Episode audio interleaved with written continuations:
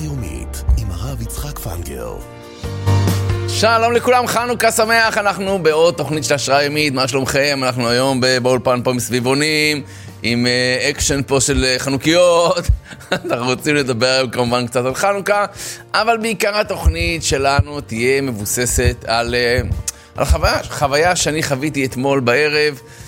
השתתפתי בסעודה, סעודה, אפשר לקרוא לזה סעודת הודיה, שנעשית פעם בשנה על ידי כוח צביקה. זה. כסעודת הכרת הטוב. של הבחור היקר צביקה פליגמן. אה, בחור מדהים שזכיתי להכיר אתמול, אותו, קצת את משפחתו, את, ה, את כוח צביקה שנמצא בישיבת כל תורה. אני אסביר לכם תכף, זה השאיר עליי רושם מאוד מאוד גדול. הייתי רוצה לשתף אתכם בכמה רשמים שהתרשמתי מהסעודת הודיה הזאת, מצד אחד, מצד שני כמובן נקשר לחנוכה, יקיריי, חנוכה, למה דווקא הניסים נעשו על ידי מתתיהו בן יוחנן? מה, האם זה אומר משהו השמות האלה? למה דווקא מתתיהו? ולא אה, אה, מושיקאו? לא יודע, סתם, למה דווקא מתתיהו? האם זה אומר משהו השם? נלמד מרבי מאיר בעל הנס, שהוא היה בודק הרי בשמות, בדיק, בשמה, הוא היה בודק בשמות של אנשים, וזה יכל לדעת מה יהיה עם האדם הזה בעתידו. ננסה לדבר קצת על זה, נדבר קצת על ללמד זכות על אחרים, נלמד, נלמד שה... הכל, יקיריי, זה ניסים. גם מה שלא נראה שנס, זה פשוט כי התרגלנו לזה. ננסה ללמוד את הדברים האלה גם כאן, ובסופו של דבר נגיע למסקנה אחת.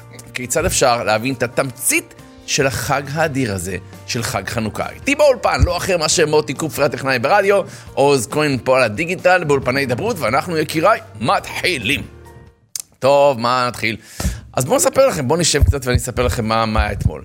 אז אתמול בלילה, אחרי הרצאות נוספות, זו לא הייתה ההרצאה היחידה שלי, אבל אחרי הרצאות נוספות, הגעתי לבית וגן בירושלים, ל...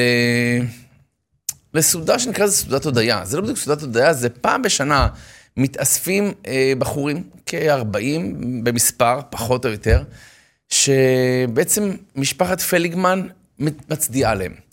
צביקה פליגמן הוא אני קורא לזה בחור, כי הוא עוד לא נשוי. אה, הוא בחור אבל בן 50, שכבר מגיל 4 הבחינו אצלו, כנראה ככה היה בהתחלה, את מחלת ה-ALS, את הניוון שרירים. מחלה שהלכה ובעצם אה, התעצמה, עד שהיום צביקה הוא מרותק לכיסא גלגלים, אבל uh, הוא לומד בישיבה, לא עכשיו, מגיל 17, פחות או יותר, שהוא התקבל לישיבת כל תורה, עד היום הוא לומד בישיבה. ובישיבה התאספו בחורים, כבר לפני למעלה מ-30 שנה, להתגייס ולדאוג לכל מה שצביקה צריך. תחשבו, אדם שמתמודד עם ניוון שרירים, פירוש דבר שכל צרכיו הגשמיים הוא לא יכול לעשות לבד.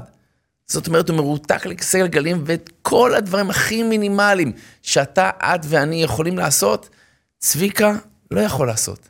אז בחורים התנדבו לחלק את השבוע כל בחור יש לו זמן שהוא אחראי עליו, זה אחראי בסדר בוקר, זה אחראי בתפילת שחרית, זה אחראי, זה על ארוחת בוקר, זה סדר ב', זה סדר ג', זה תפילת מנחה. כל בחור יודע, להבדיל, כמו איזו משמרת, כן, כן, לא להבדיל, כמו משמרת שיש לו לעשות, וזה הזמן שהוא מוכן ומזומן לכל מה שצביקה יצטרך. עכשיו, זה בחורים טובים, זה בחורים שיושבים והם בעצמם לומדים ומתעלים, ובכל זאת, כמו שחז"ל אומרים שאדם יעסוק גם בתורה, גם בגמילות חסדים, אז הם עושים את הגמילות חסדים הזאת מעבר למה שהם עושים באופן פרטי, אבל גם בישיבה ועם צביקה. פעם בשנה, משפחת פליגמן היקרה רוצה להכיר טובה לבחורים. אז היא עושה להם סעודה, ככה סעודה מאוד נחמדה ומכובדת, ופה הם מזמינים אה, רבנים וכדומה. אז אני, אני זכיתי להיות שם אתמול, וזכיתי להכיר את צביקה אתמול, והוא נתן לי אה, חוברת, אה, שנקראת ארץ צבי, חוברת שהוא, שמוצאים על מכתבי חיזוק שהוא כתב לבחורים.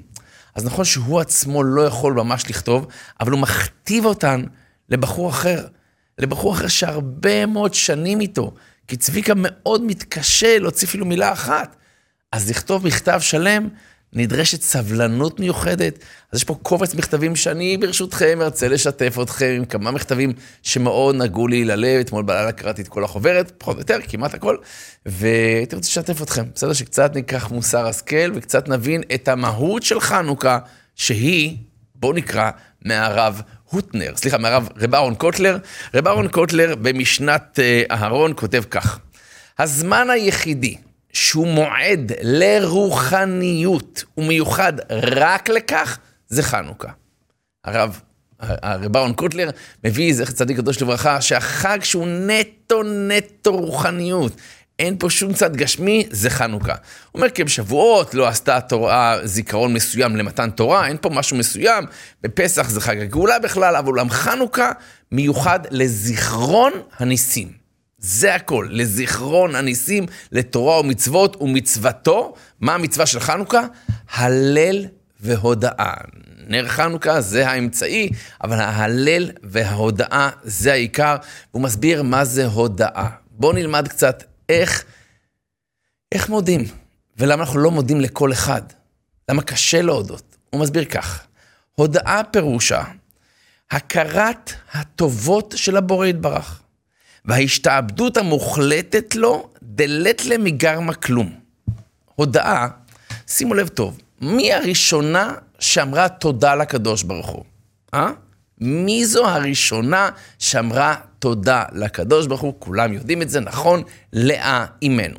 לאה, כאשר הם ידעו ברוח הקודש שיש ארבע אימהות, שתי אימהות, שתי שפחות, יש ארבע נשים ליעקב, וליעקב יהיו 12 שבטים. אז אם אנחנו לוקחים את המספר 12 ומחלקים את זה לארבע נשים, אז כל אישה אמורה, באופן כללי, לזכות לשלושה בנים, בסדר? לאה, כאשר היא זוכה ללדת את הבן הרביעי, קראה לו יהודה. ואמרה, אתה אודה את השם. למה היא הודתה לקדוש ברוך הוא רק בבן הרביעי? מה עם הבן הראשון, השני, השלישי? זה יפה מאוד, כאילו, כל ילד זה נס, כל ילד זה, זה, זה משהו מדהים. למה היא הודתה לקדוש ברוך הוא דווקא בבן הרביעי? מפה יסוד מאוד חשוב בהודאה. והיסוד הולך כך, אדם מודה, שימו לב טוב, רק ברגע שהוא מרגיש, קיבלתי אקסטרה. קיבלתי מעבר למה שמגיע לי, למשהו שלא הייתי אמור לקבל. וואו, תודה. לדבר שזה המינימום, כביכול, אדם מרגיש, אני לא צריך להגיד לזה תודה. זה כאילו, זה הזכויות המינימליות שלי. אני לא צריך להגיד תודה ש... כאילו, שאני נושם, לכאורה, כן, מה, זה, לא יודע מה. או שמישהו אה, נהג אוטובוס. אני צריך להגיד לו תודה? סליחה? א', זה המסלול הקבוע שלו, אם אני אעלה ואני לא אעלה. אולי אפילו עשיתי לו טובה שעליתי, שלא משעמם לו. א', ב', שילמתי לו, נכון? מה צריך להגיד תודה? שילמתי לו. מה, לא התפלחתי, הוא עשה לי טובה. שימו לב טוב, אם הוא יעשה לי טובה, מה הכוונה? שלא, הוא לא היה חייב להעלות אותי, והוא בכל זאת עצר את האוטובוס, ובכל זאת יצא מגדרו והעלה אותי, נאמר. אז ההרגשה, לכאורה, אבל זו הרגשה מוטעית, יקיריי. צריך להגיד תודה, כי תכף נלמד. אף אחד לא חייב לי כלום. ממילא על כל הנאה שיש לי בעולם. הרי חז"ל מלמדים אותנו לברך, להגיד תודה על כל דבר, ומי שלא מברך נקרא גזלן, אתה נהנה בלי להגיד תודה, סליחה, של אבא שלך, מה שנקרא, וגם לאבא שלך צריך להגיד תודה. אז לצורך העניין, הנקודה העיקרית, לאה הודתה לקדוש ברוך הוא רק בבן הרביעי, כי אדם מרגיש שהוא צריך להודות רק ברגע שהוא מקבל אקסטרה. אומר רב אהרון קוטלר, חנוכה זה זמן של הודאה והלל, אבל תכף נבין על מה ההודאה. הודאה הוא מסביר פירוש, הכרת טובות הבורא יתברך. קודם כל להבין שאני טבול בטובות הקדוש ברוך הוא. כל אחד מאיתנו, ותכף אני אקרא לכם קצת מצביקה, שנקבל מושגים על מה צריך להודות, יקיריי. סליחה שאני אומר את זה, אבל לפעמים עד שלא נלקח מהבן אדם, נדבר על זה. אבל הנקודה העיקרית, אדרבה, להכיר את הטובות של הקדוש ברוך הוא, וההשתעבדות המוחלטת לו, למה? דלת למגרמה כלום. לי אין שום דבר שלי, מה שנקרא. הכל ממנו יתברך והכל זה מתנות, וגם שאין לו שום תביעה על הבורא יתברך. וואו. זאת אומרת, זה לא רק שאני מודה לו על הכל, כי לי אין כלום, גם לא בקטע, אלוקים מגיע לי. סליחה שאני אומר לך פה, אבל בסדר, אני שומר שבת, אני מניח תפילין, מגיע לי אלוקים. לא, אין מגיע לי כלום. אלא הכל מחסדו יתברך, וזהו עצם תכלית הבריאה. הוא מביא שכל ספר חובות הלוות אה, בנוי על זה, אבל ענייננו, מביא רב אהרון קוטלר נקודה ראשונה שנקראת הודאה. ברשותכם, בספר, בקונטרס הזה של ארץ צבי, צביקה היקר כותב מכתבים. מכתב ראשון שאני רוצה לשתף אתכם, מכתב שהוא כותב לחבר שלו, ידיד נפשי א' ד'. הצטערתי מאוד לשמוע על הידיעה אודות מחלתך. חבר שלו, לא אף אחד מישראל, קיבל את המחלה. אך שמחתי לשמוע שגילו זאת בהתחלה, ואקווה שתחלים בקרוב בעזרת השם יתברך. ואכתוב לך מספר דברי חיזוק, ואקווה שנתחזק יחדיו. בוא נשמע מה הוא כותב לחבר. זה מכתב ארוך, אני לקחתי רק כמה נקודות כמובן. דבר ראשון אומר ככה, כל יהודי צריך לדעת שהקדוש ברוך הוא טוב ומיטיב לכל ברואיו. ודבר זה מדוקדק במאמר חז"ל, כל דאביד רחמנה לתו אביד. אומר, מה זה רחמנה? זה לשון רחמים, לשון של רחמנות. עכשיו תבינו, אני, גם אני יכול להגיד את המשפטים האלה, וכולנו מכירים את זה, טוב השם לכל, ורחמיו על כל מעשיו, ובאמת צריך להודות לקדוש ברוך הוא. אבל אני, למה אני מתפעל מזה, אתם יודעים? אני מתפעל על זה כי זה יוצא מפה של מישהו שמתמודד עם איסורים. תחשבו שהראש עובד פיקס. הראש עובד מצוין, רק אין לך כמעט שום שליטה על הגוף שלך. תחשבו איזה הרגשה. לא חוכמה שמישהו, ברוך השם, אתה מבין? איך ייתן את הילדים, ויש לו אישה טובה, ובית, ורכב, ובלי עין הרע, כולל מסודר, כאילו, טוב לו בחיים. והוא אומר, טוב השם לכל, ברוך השם, וכל דוד רחמנה לתו אביד, אהה. אבל פה אני, אני אוהב לקרוא לזה מישהו עם קבלות. מישהו שבאמת, כשהוא אומר את זה, מבחינתי זה נשמע אחרת. וצריך כל אדם להרגיש שכל מה שעושה הקדוש ברוך הוא הכל לטובה וברחמים מרובים. לא רק שזה לטובה, כאילו גם עכשיו איזה שופט, חס ושלום להבדיל, שופט שמעניש מישהו, זה לטובתו, ככה הוא מקבל את העונש שלו והוא יסיים את העונש ויצא לחיים חדשים. אבל פה זה גם ברחמים מרובים. והוא אומר, אנחנו מברכים את זה בבוקר, ברכת שעשה לי כל צורכי. הוא אומר, אפילו האדם החולה ביותר מחויב לברך ברכה הזאתי, כי צריך באמת להרגיש שהשם יתברך נותן לכל אחד ואחד את צורכו. ומה שהקדוש ברוך הוא נותן לו, זהו באמת כל צורכו בחסד וברחמים. אז כל מה שהקדוש ברוך הוא נותן לנו, הכל כולל הכל. זה חסד ורחמים, וזוהי העבודה של חנוכה. לדעת להודות על כל דבר קטן. כידוע, הקושייה המפורסמת של הבית יוסף, שהיא למעשה הרי מצאו פח קטן של שמן, שהיה אמור להספיק ל... יפה, יום אחד והספיק ל... מצוין, כולם ביחד, שמונה ימים. אז ידועה הקושייה, אז רגע, אז היום הראשון לא היה נס, כי היה שמן שמספיק ליום אחד. אז יש שיגידו שהמציאה עצמה היא נס, יפה, אבל ברמה יותר פנימית, נכון שניתנו לזה למעלה מ-100 תירוצים, ואולי אפילו הרבה יותר, כל הזמן יש תירוצים נוספים לקושייה הזאת, אבל מבחינתנו הנקודה שאנחנו צריכים להתחזק, מסביר הרב דסלר. תסבירו לי בבקשה, אומר, מה ההבדל בין טבע לנס? בואו ניתן דוגמה. אם אנחנו עכשיו נראה בן אדם שקברו אותו לפני, לדוגמה, חודש, פתאום יוצא מהאדמה. וואו! היינו כאילו, יואו, מה זה, אתם מתים, זה נס, זה נס, תקראו לצלמים, נכון? כי למה? כי בן אדם לא אמור לצאת מקברו או מהאדמה, יותר נכון, אה, כעבור חודש.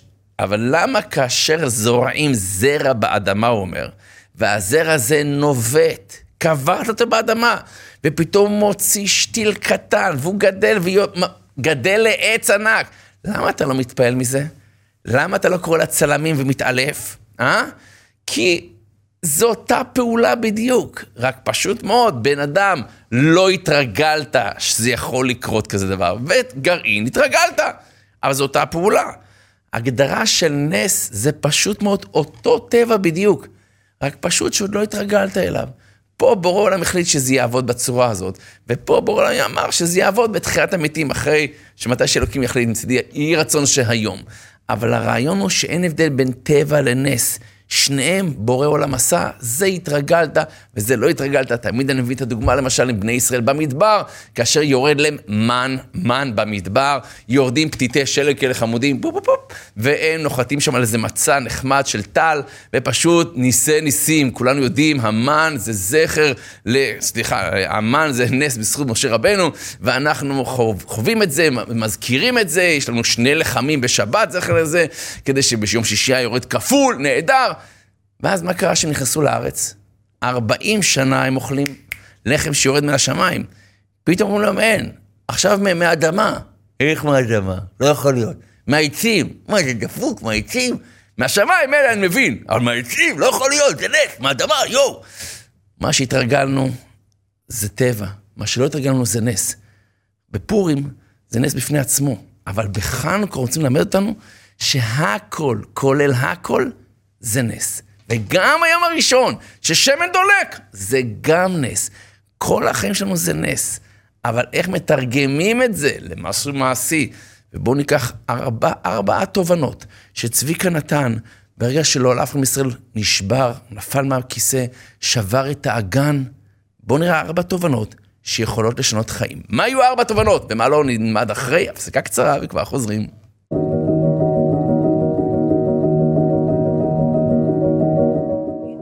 כל שינוי מורכב משישה שלבים. שלב ראשון נקרא קדם הרהור. מה זה קדם הרהור? זה אפילו לא עובר לי במחשבה שאני צריך להשתנות, אני לא רוצה בכלל להשתנות. יש לך חבר שמעשן, אתה אומר לו, אחי, תקשיב, כל סיגריה שאתה מעשן, חמש דקות מהחיים זה מוריד לך. הרב אבלי, יש לי סבא, בן 98. קטר, אחי, קטר, והוא תותח. קדם הרהור פירוש דבר בכלל לא עולה בדעתי שכדאי להשתנות, שצריך להשתנות, או שאני רוצה להשתנות. קדם הרהור זה השלב הראשון. שלב שני בתהליך השינוי, ההרהור. אתה צודק, אבל אין ספק, אני רוצה להשתנות. אתה צודק, אני צריך להשתנות, אבל לא בא לי, כן בא לי, זה לא הזמן. תקשיב, בוא איתי מחר. אתה צודק, אבל כולנו מלאי אבלים. אבל ואבל, אותם אותיות. המוות של האדם שלא משתנה. שלב שני, הרהור, אבל. שלב השלישי בתהליך השינוי נקרא שלב ההחלטה. זהו, אני רוצה להשתנות, החלטתי שאני משתנה ממחר. סטיב ג'ובס ב-2005 נתן דרשה בפרינסטון יוניברסיטי, אוניברסיטת פרינסטון, והוא אמר כך, ראיתי משפט בגיל 17 ששינה לי את החיים. המשפט הלך כך, חיה כל יום, כאילו יומך האחרון, יבוא יום ותהיה צודק. ואת מאוד אופטימית, אבל עבורנו, החלטת שאתה משתנה, למה? מחר. אל תדחה למחר מה שאפשר לעשות היום. ולכן השלב השלישי זה שלב ההחלטה, ומפה מגיע השלב הרביעי של מעשה. שלב המעשה, פירוש הדבר, אחרי שהחלטת, החלטנו שאנחנו רוצים להשתנות, מתחילים לעשות מעשים. בדרך כלל זה מתחיל עם מעשים קטנים, אתה יודע, גישושים, פה ושם, עד שבעצם מגיע השלב החמישי, שהוא השימור, מניעת הנפילה. כולנו רוצים להצליח, מן הסתם כל אחד מאיתנו התחיל שינוי בחיים שלו, אולי אפילו החזיק בו יום-יומיים. אבל אחרי זמן מסוים משהו קורה לנו. אז השלב החמישי אחרי המעשה זה שלב השימור. איך אני יכול לשמר את זה שאני לא אפסיק באמצע? כי השלב השישי, שהוא לא האחרון, ונסביר מה הכוונה, הוא שלב הנפילה. כולם נופלים יקיריי. אין צדיק שיעשה טוב בארץ ולא יחטא. אפילו צדיקים גדולים, לפי דרגתם, יש להם את המעידות שלהם. לכל אחד מאיתנו יש מעידות, זה חלק מהתהליך. החידוש של שני החוקרים היה שהמודל בנוי לא בצורה ליניארית, זאת אומרת בצורה של מדרגות, אלא בצורה מעגלית. זאת אומרת, זה תהליך, זה תהליך שמתחיל מקדם הרהור. שאני לא חושב בכלל שאני צריך להשתנות. אני מבין שאני צריך להשתנות, אבל החלטתי שאני משתנה. מחר, התחלתי לעשות מעשים, איך אני משמר אותם? ופתאום מגיעה נפילה. פתאום כאילו אני חוזר אחורה, כאילו פאנגר, מה קרה לך? לא להתרגש, זה חלק מהתהליך.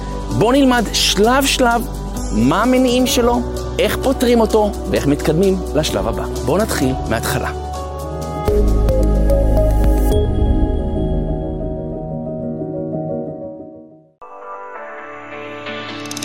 איך אפשר שלא לראות? כי אפשר להתנתק לברוח רואים ניסים ונפלאות כבר אין מצב את האמת למרוח בכל יום שעובר זה הולך ומתבהר אין מה לשכנע כל אחד יודע יש, יש אבא גדול יש אבא גדול אבא שבשמיים.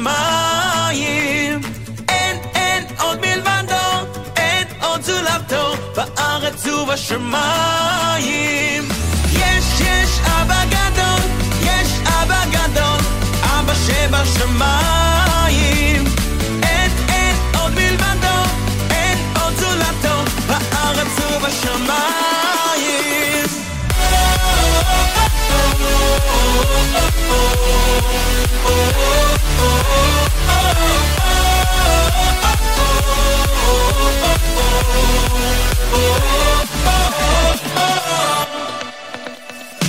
איך אפשר שלא לראות? כי אי אפשר להתנתק לברוח. רואים ניסים ונפלאות. כבר אין מצב את האמת למרוח. בכל יום שעובר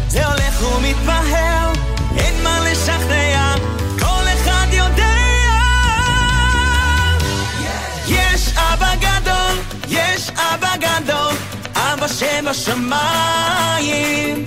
אין, אין עוד מלבדו, אין עוד זולתו, בארץ ובשמיים. יש, יש אבא גדול, יש אבא גדול, אבא שבשמיים.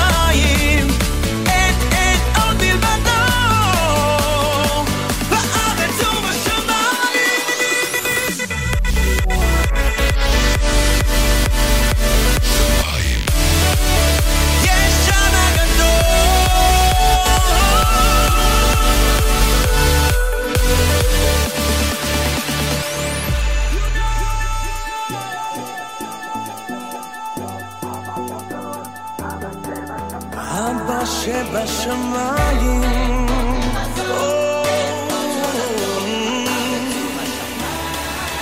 Let's go! יש, יש אבא גדול, יש אבא גדול, אבא שבשמיים. אין, אין עוד מלבדו,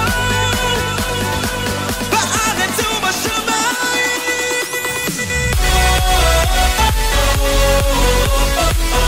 אבא שבשמיים.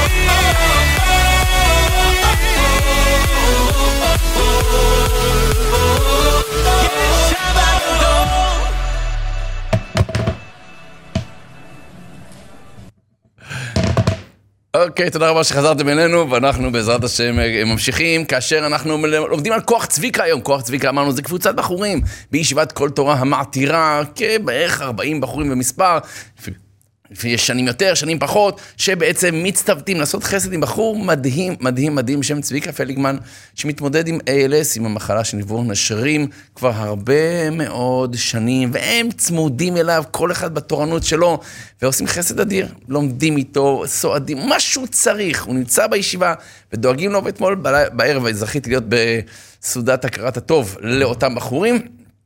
ונתוודעתי לצביקה ורציתי לקחת כמה נקודות מהחיים של הבחור הזה כדי לחזק אותנו, כי אמרתי לעצמי, אתה יודע, כל אחד מאיתנו יש לו קשיים, ואני לא מזלזל תמיד בקשיים, אני תמיד אומר את זה, אבל אתה מקבל קצת פרופורציה. תראה מה הבחור מתמודד. בואו נקרא לכם נקודה שנייה שהוא כותב, על מכתב לרגל סעודת ההודיה, בהחלמתו מהנפילה ושבירת האגן. הוא נפל ושבר את האגן שלו, והוא היה מרותק למיטה קרוב לחודשיים, וכאשר הוא החלים, בסעודת הודיה הוא, הוא, הוא כתב את המכתב הבא, הקריא לבחורים, לא הוא הקריא, מישהו הקריא בשבילו, א', שיש להודות אף על הכאבים. הוא כותב את זה לבחורים שבאמת צעדו אותו, יש להודות אף על הכאבים, הוא אומר, למה? כי א', אתה מגלה שהחושים שלך פועלים, אל תקרא את זה כמובן מאליו. א', ב', אתה מתחיל להעריך שלא כאב לך, בסדר? נקודה שנייה שיש להודות על שבריאים וחיים ויש חיי שגרה. תקשיב, אתה חי חיי שגרה, אתה אומר, משעמם לי, משעמם לי בשגרה. סליחה, חס ושלום. תגיד תודה שיש לך שגרה, תגיד תודה שמשעמם לך, שיש לך אפשרויות מה לעשות בתוך השגרה שלך, בסדר? נקודה שלישית, הוא אומר, אדרבה, ידוע, כאשר אדם עושה תנועה לא נכונה, כל גופו יכול להיות לו מזה הפסד גדול. תראו מה זה, אתה מבין?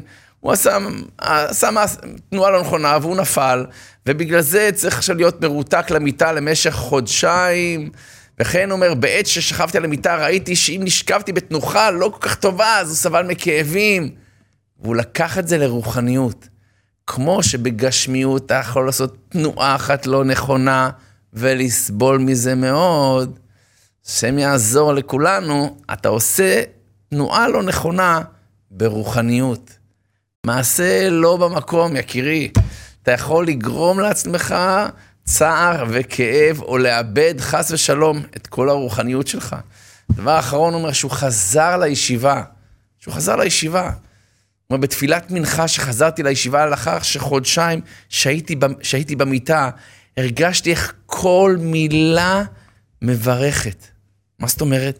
אתה גיבור, אני, אני מרגיש שזה מדבר אליי, מחיה מתים ברחמים רבים. איך שהקדוש ברוך הוא ברחמיו המרובים החזיר לי את הכרתי לאחר שנתעלפתי ואיבדתי את ההכרה לאחר הנפילה. סומך נופלים. איך שהקדוש ברוך הוא שמח את נפילתי ורופא חולים. איך שהקדוש ברוך הוא בעצמו ריפא אותי שלא להזדקק לשום רופא. מתיר אסורים. תראו איך פתאום כל מילה בתפילה מקבלת משמעות. הנקודה האחרונה, האחרונה, אני אומר לכם, מעבר לזה שחנוכה זה זמן של להודות, ואמרנו, מתי אדם מודה כשהוא מרגיש שהוא קיבל אקסטרה, והשיעור בחנוכה, שגם היום-יום זה אקסטרה, ולכן גם ביום הראשון, זה היום, אנחנו מודים לקדוש ברוך הוא, למרות שזה בסך הכל הפח שמן היה אמור לדלוק, בסדר? אבל מי אמר שהוא היה אמור לדלוק? גם הטבע זה נס, ואנחנו רוצים להודות גם על הדברים של הטבע, ולכן גם היום אמרנו הלל שלם כדי להודות לקדוש ברוך הוא לנקודה הזאתי. והנקודה האחרונה שלקחתי מצביקה, זה לימוד זכות. תקשיבו טוב, לימוד זכות. הוא מוציא את הקונטרסים האלה, ובשלב מסוים, באחד הפעמים, הוא כותב את זה לחבריו המסייעים לו בידי בכל. יודע אני שהנכם כועסים עליי מעט. למה? על כך שחילקתי בישיבה כ-120 חוברות לחברים שאינם כל כך מסייעים לי, ואילו ל-20 בחורים המיוחדים שעוזרים לי מאלף עד תף, אני מחלק בסוף? לכאורה, הוא חילק קונטרסים כאלה שהוא, שהיו אצלו שיעורים בבית, או בכלל, ולצוות, לכוח צביקה, הוא חילק אחרונים. וכאילו, הם יכלו להרגיש מקופחים, אז הוא, נת... הוא כתב מכתב שלם על לימוד זכות. והוא מסביר שלמעשה הוא הוציא את הקונטרסים הכל ביחד, אבל הוא מאוד רצה לצוות צביקה לכתוב הקדשה, הקדשה אישית. עכשיו, הוא לא יכול לכתוב, צריך, הוא יגיד מה ויטביעו את זה הלאה, אבל הוא אומר, רציתי כן ביד, ביד שלי, אבל סבלתי פתאום, שלושה ימים לפני שהספר יצא, מכאבים חזקים מאוד ביד ימין. אז לא יכולתי לרשום. אז לאלה שבלי הקדשה, כביכול, הפושטים כביכול, כן? אז הוא נתן את החוברות מיד. ולאלה שהוא רצה, הוא חיכה פשוט מתי אני אוכל לכתוב. ורק כעבור זמן יכולתי לכתוב, אומר, ואז העתיקו את, החוט... את ההקדשה על כל הספרים, ולכן התמהמהתי מלתת לכם את השי הזה. אבל תעשו טובה, תלמדו עליי זכות. ואז הוא מספר סיפור שהוא שמע מרב אברהם גינחובסקי, זכר צדיק קדוש לברכה, שסיפר בשם רב משה אוירבך, שהיה מנהל בתלמוד תורה בירושלים, של פעם. והוא היה מנהל בתלמוד תורה כאשר מדובר על מלחמת עולם הראשונה, מדובר על רעב מאוד גדול בישראל בכלל, ובירושלים, פתח תקווה בפרט, המצב של הקהילה היהודית לא היה טוב. והוא מספר שהילדים היו מקבלים מנת אוכל זעומה, קצת לחם, בתלמוד תורה. ולפתע, אחד המורים ניגש אליו, אל המנהל, אל רב משה אורבך, זיכרונו לברכה, ואומר שהוא ראה ילד שמתנהג בצורה מחפירה. מה? את הפרוסת לחם שמקבלים, שגם ככה זה יקר המציאות, לא כי עושה איזה קובבה כזה, אתה יודע, מכמת את הלחם ובועט בלחם. טח, מעבר לגדר, חצוף אחד, כאילו, מה אתה, אתה מזלזל בלחם? מה, המשפחה שלך עשירה? ילדים מקבלים פה לחם במשורה. אז כמובן קראו לילד, ואמרו לו, תקשיב, לא שייך ככה, מה זה, אתה מזלזל בלחם? ביום רגיל לא עושים את זה, שיש הרבה אוכל, אז, אז שאין לנו אוכל, אתה בועט בלחמים, חמוד. אוקיי, הילד ביקש סליחה, והוא הבטיח שהוא לא יעשה את זה פעם נוספת. אבל המקרה חזר על עצמו עוד פעם לאחר מספר ימים. תפסו את הילד, קובבה עם הלחם, ובעיטה, מה זה הדבר הזה? קראו לו פעם לסדר, או לא פעם אחת אתה עושה את זה, אתה תהיה מחוץ לתלמוד תורה. והפעם השלישית, הגיע.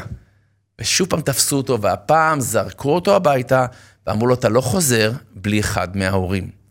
אבא שלו הגיע לתלמוד תורה. ומספר אותו רב משה אוירבך, זכר צדיק קדוש לברכה, שהיה מנהל של התלמוד תורה, הוא אומר שהאבא הגיע, והמנהל כמובן עם סבר פנים חמורות, זה לא יעשה בבית ספרנו, לזלזל בלחם, לבעוט אותו. הסביר לו אבא, אני שאלתי את הבן שלי מה הסיבה באמת. והוא ענה לו כך, בבית יש לנו רעב מאוד מאוד גדול, כמו לכולם. ויש לנו את שני הילדים. הבן שנמצא אצלכם בתלמוד תורה הוא הבן הגדול. אח שלו הקטן עדיין בבית. והבן הגדול אמר, אני מסוגל להתמודד גם בלי לאכול. בבית אין לנו מה לאכול. אבל בתלמוד תורה אנחנו מקבלים פרוסת לחם.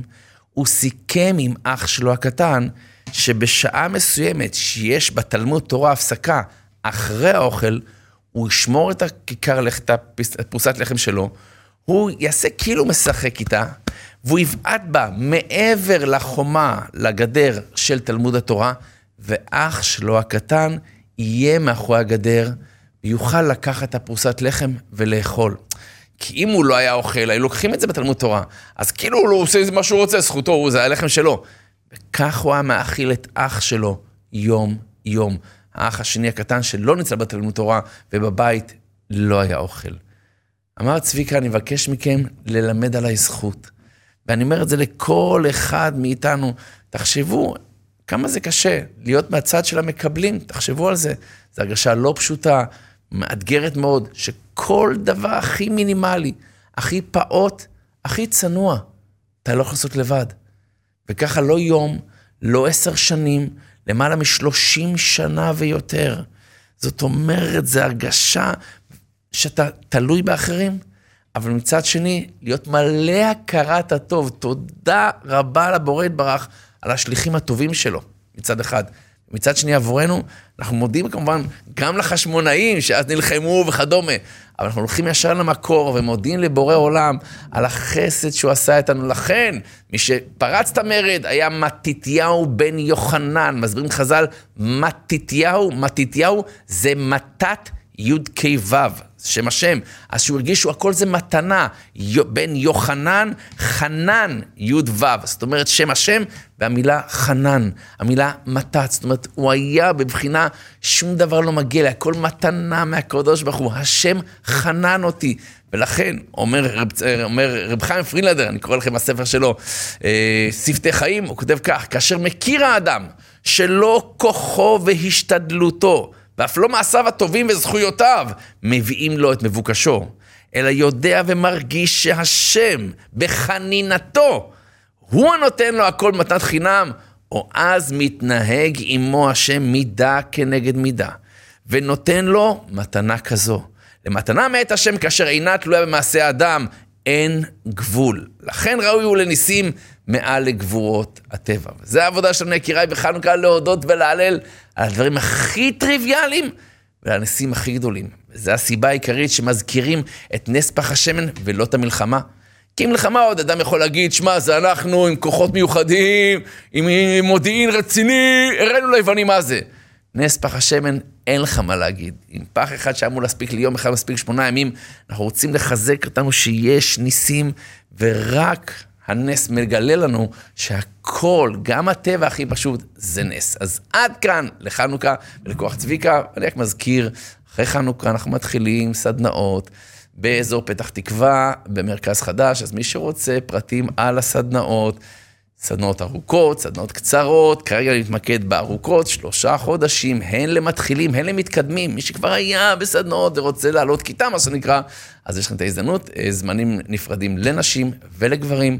אה, וגם סדנות קצרות, אבל זה נודיע לאחר מכן. אז טלפון אחד לכל הפרטים על הסדנאות, רשמו. טה-טה-טה-טה-טה, 0 5 3 4 3 6 1 3 אחד-אחד.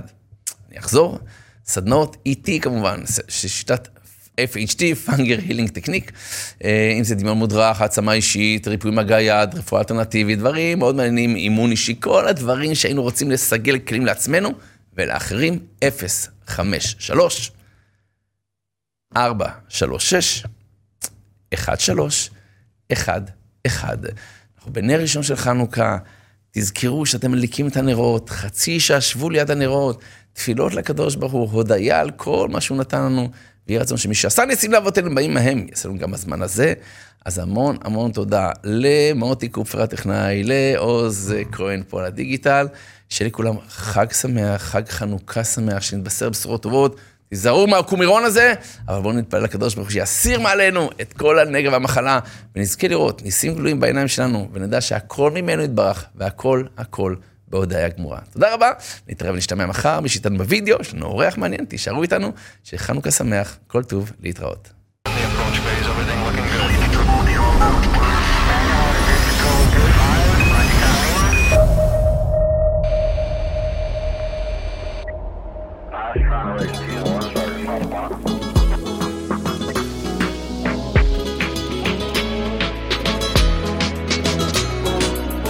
אתה נסחף לתוך ים של חלומות מתוסכל לא רגוע. צולל בין אכזבות, מחפש אחר תקוות אל מחר לא ידוע. זכור שיש אחד שמעליך מאיר באור גדול את צעדיך. שומר תמיד גם אם שקע שמש שתזרח עולם חדש מבקש ממך כן תן שלום תן תקווה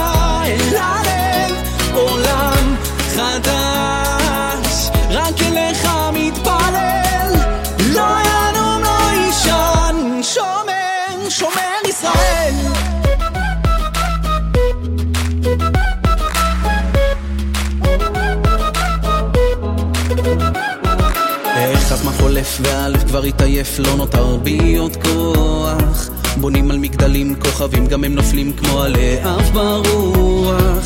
זכור שיש אחד שמעליך, מאיר באור גדול את צעדיך. שומר תמיד גם אם שקע שמש שתזרח. עולם חדש,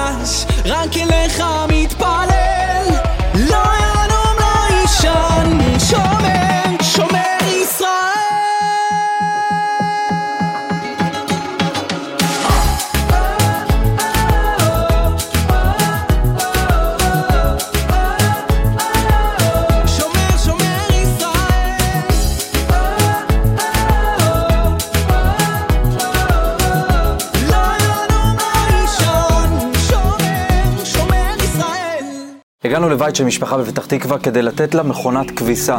במשך תקופה ארוכה לא הייתה למשפחה הזו מכונת כביסה, ובזכות הקנייה שלכם במחסני חשמל, אנחנו הולכים עכשיו לשמח את המשפחה הזו. בואו אחריי. שלום, וואו, אני לא מאמינה. המכונה שלי כבר לא עובדת, אני בשוק, תודה רבה.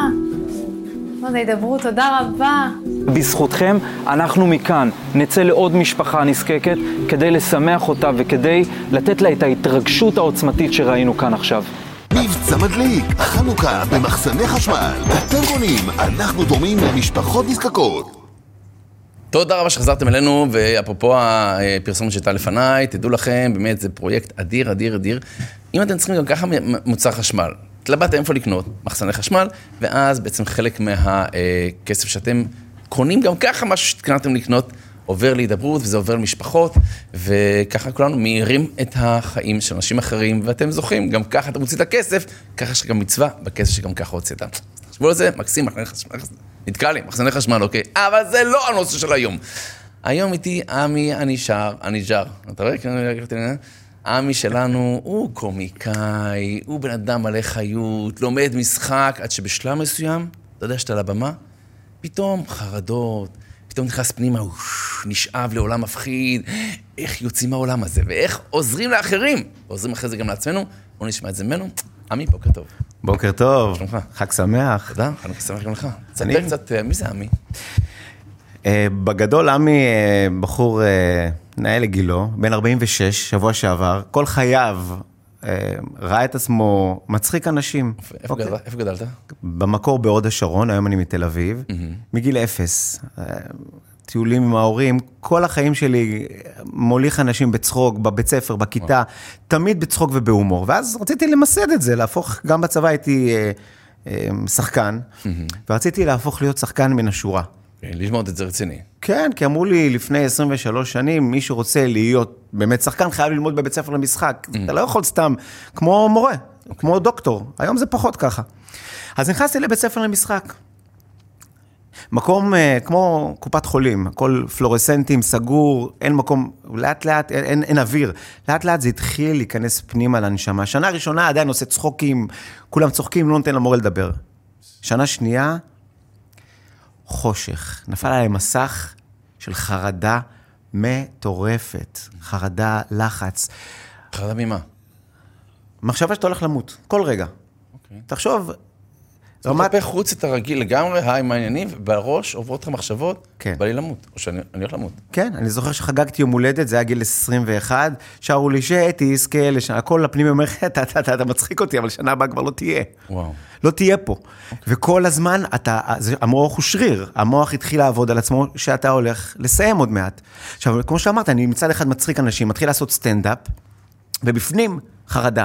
עכשיו, אני רוצה להגיד לך, כבוד הרב, שלפני 23 שנים לא דיברו על פסיכולוגים, לא דיברו על חרדות כמו שהיום יש אאוטינג, ועל כדורים, זה היו רק משוגעים. היום אנשים מדברים, איך הם מרגישים, היום ילדים בני 14 כבר מדברים על חרדות. חשבתי שאני הולך בחושך לבד, מאוד התביישתי. וואו. לא רציתי לדבר על זה, מה עושים? עכשיו, אני מתחיל לעשות סטנדאפ, השתחררתי מהבית ספר, אה, אני רווק, גר בתל אביב, המון שעות פנויות, והמון שעות פנויות ושעמום זה דבר מאוד מאוד מסוכן לנפש. מחשבות?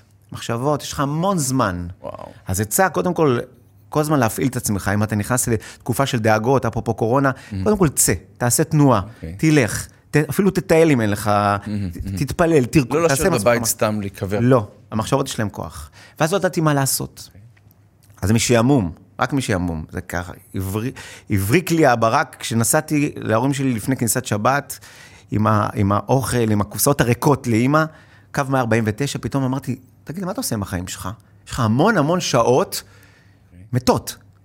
אני זוכר שקמתי לתת לאישה זקנה לשבת, וכשהיא, זה אוטומט, נכון? כן. אבל באותו רגע שהיא ישבה, קיבלתי איזה, איזה הערה, שיש לי, יש לי מהות, יש, לי, יש תכלית בעולם. לעזור לך, למישהו אחר? לך תתנדב. וואו. יש לך 90% מהזמן אבטלה. אז לקחתי כמה קומיקאים מאוד מפורסמים היום, והקמנו לפני 16 שנים פרויקט שנקרא גוש הומור, לבני נוער וילדים שמחלימים מסרטן. זה לא רחוק מפה, מר, מר, מרכז אורנית בפתח תקווה זה של עזר מציון, ברכה ומוטי זיסר, זכרו לברכה, וככה 16 שנים, והתחלתי לעשות כל מיני תרגילים, ותקשיב, מה זאת אומרת, אתה עובד עם הילדים בעצם שמתמודדים? כן, עוד- ילדים שמנסים להחלים מסרטן, היום גם נשים וגברים כמובן, אנחנו עושים לכולם.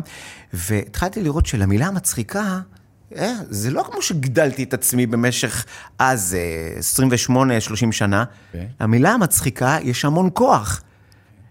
אה, זה לא רק לעשות צחוקים בטלוויזיה, או סטנדאפ, או להסתלבט על מישהו, זה ברמת הצלת חיים. וואו. ואיך איך משמחים ילד כזה שבאמת מתמודד, או אישה או גבר? לא יודע, נמצאים במצב קשה, מה, איך... תשמח אותו. איך... קודם כל, אה, אני מודה להשם יתברך על השליחות הזאת, כי זה, אין, אין, אין שליחות גדולה מהדבר הזה. אני, נכנסנו לסיטואציות של, של אנשים שבאמת בדרך לרפואה, ולצערי, אנשים שאתה יודע שנשארו להם כמה ימים. איך, קודם כל, את, אני באופן אישי חייב להיות בביטול. אוקיי. כי אם אני חוש... תופס מעצמי באותו רגע, אני מרחם מדי, או שאני חושב על עצמי מדי, אני לא יכול לעמוד בזה. אוקיי, אתה מבטל את עצמך. אני. מבטל את עצמי לגמרי. אני לא- אני לא אישי פה. רוח דשטותא. כאילו, אני בא לגמרי לעשות למענו. וואו. לא מעניין איך אני נראה, לא מעניין אם אני מצחיק. אגב, לא רק אני, כל האומנים שבאים איתי. וגם אתה לא בא מרחמים. לא להם וגם לא למוגבלויות. אתה מסתכל עליהם בגובה העיניים, וצוחק על כל דבר שיגרום להם לחייך. אתה מתחפש או שאתה בא ככה, לא יצא. אני, אני, מקור? התחפשתי מספיק בחיים. הבנתי. והבנתי שבאמת לכוח הזה של הצחוק, אוקיי. יש הרבה יותר מסתם להצחיק עניין רפואי, ולאט לאט הסטנדאפ התחיל לדעוך, אוקיי?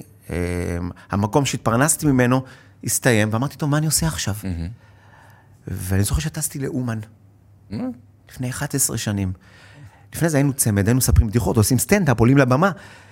ואני הייתי קצת מוכר, גם היום טיפ-טיפה מוכר, והסתובבתי באומן, ככה בין הציון למגורים, ופתאום אני רואה אוהל מרחוק של הרבה, כאילו כמה רבנים וחבר'ה שעוסקים בעבודת כפיים, מה שנקרא, והם אומרים, היי, היי, בוא רגע, בוא, בוא, אתה מהטלוויזיה, בוא לפה, בוא שנייה.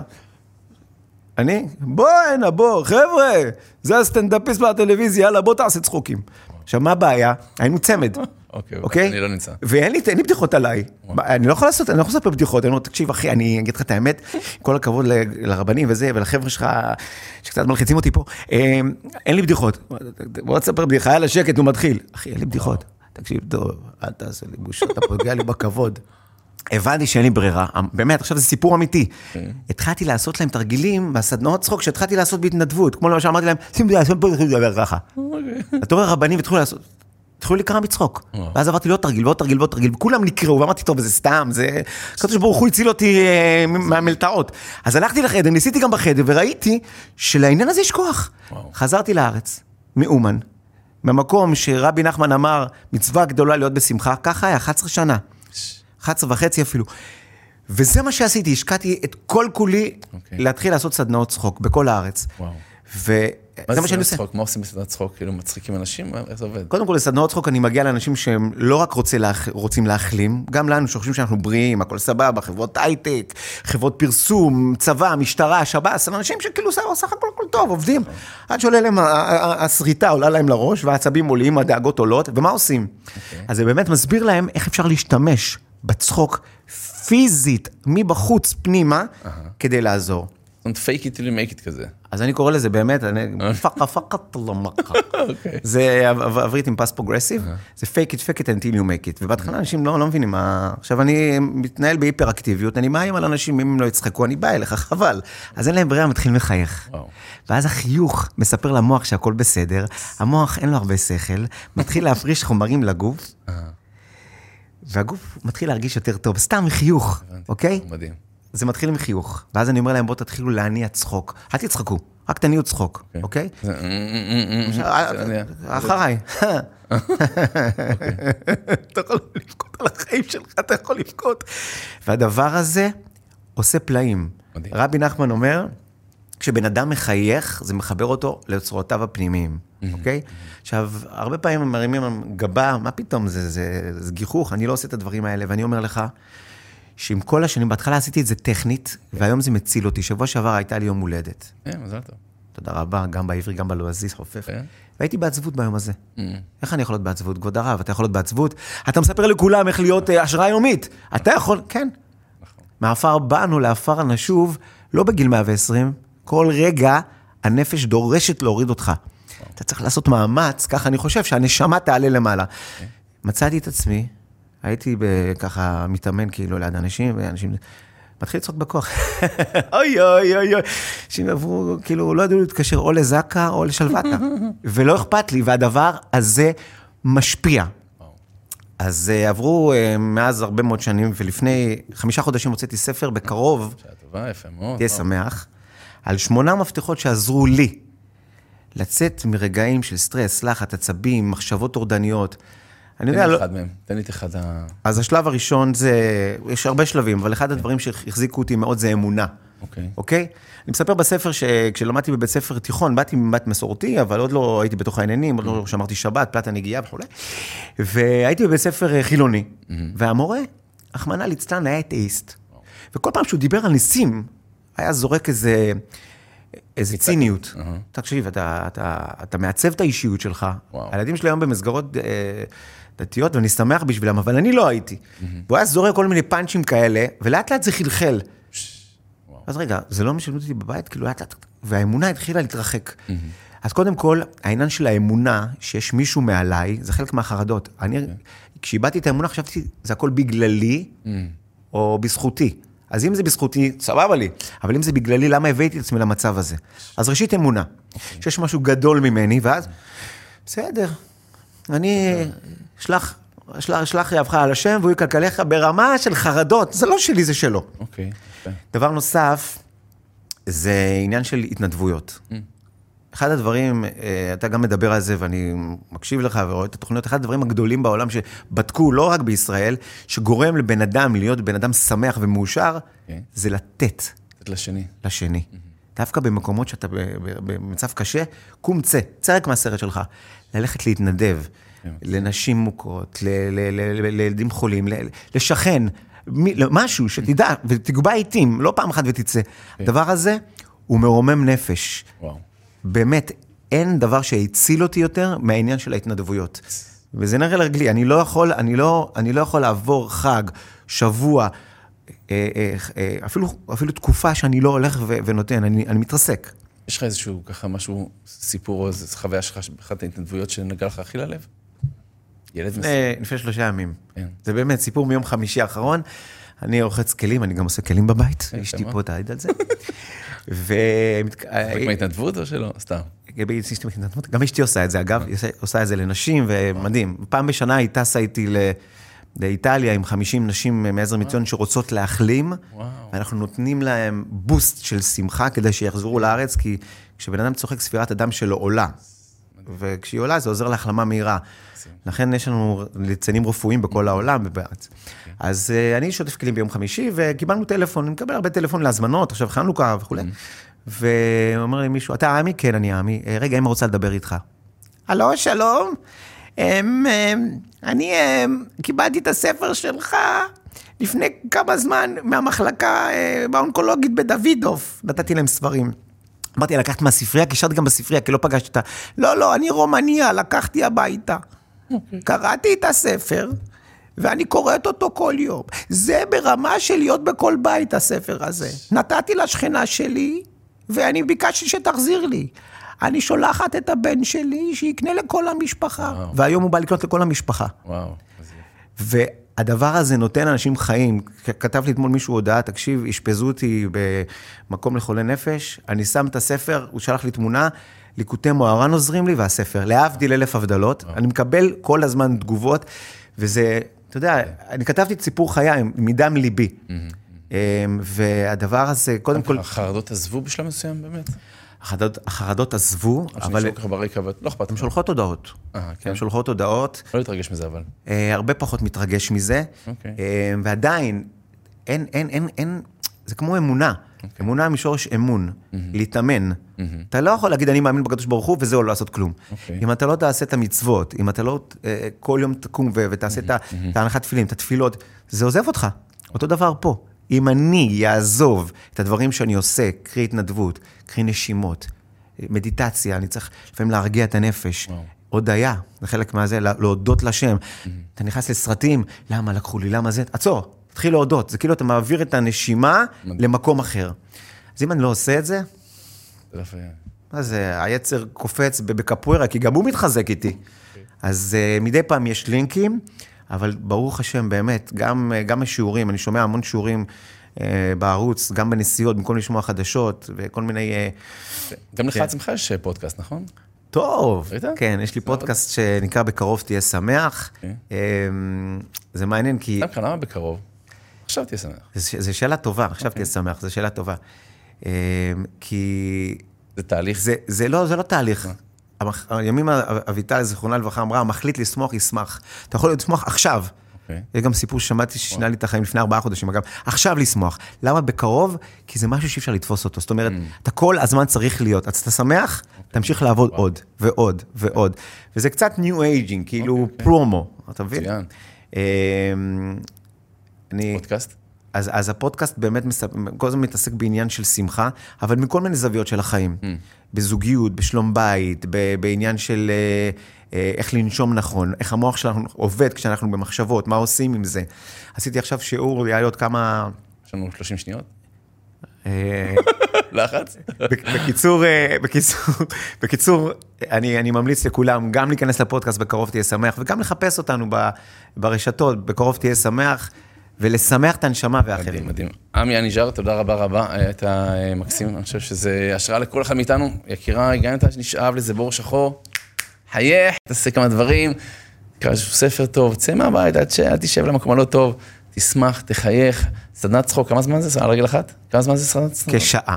שעה סדנת. צחוק בקטנה, קצת לעשות צחוקים, ואחרי המעשים נמשכים הלבבות. שיהיה לכם חג שמח, חנוכה שמח, עמי תודה רבה שהיית איתנו, יש לכם בשורות טובות, ישועות ונחמות, כל טוב, להתראות.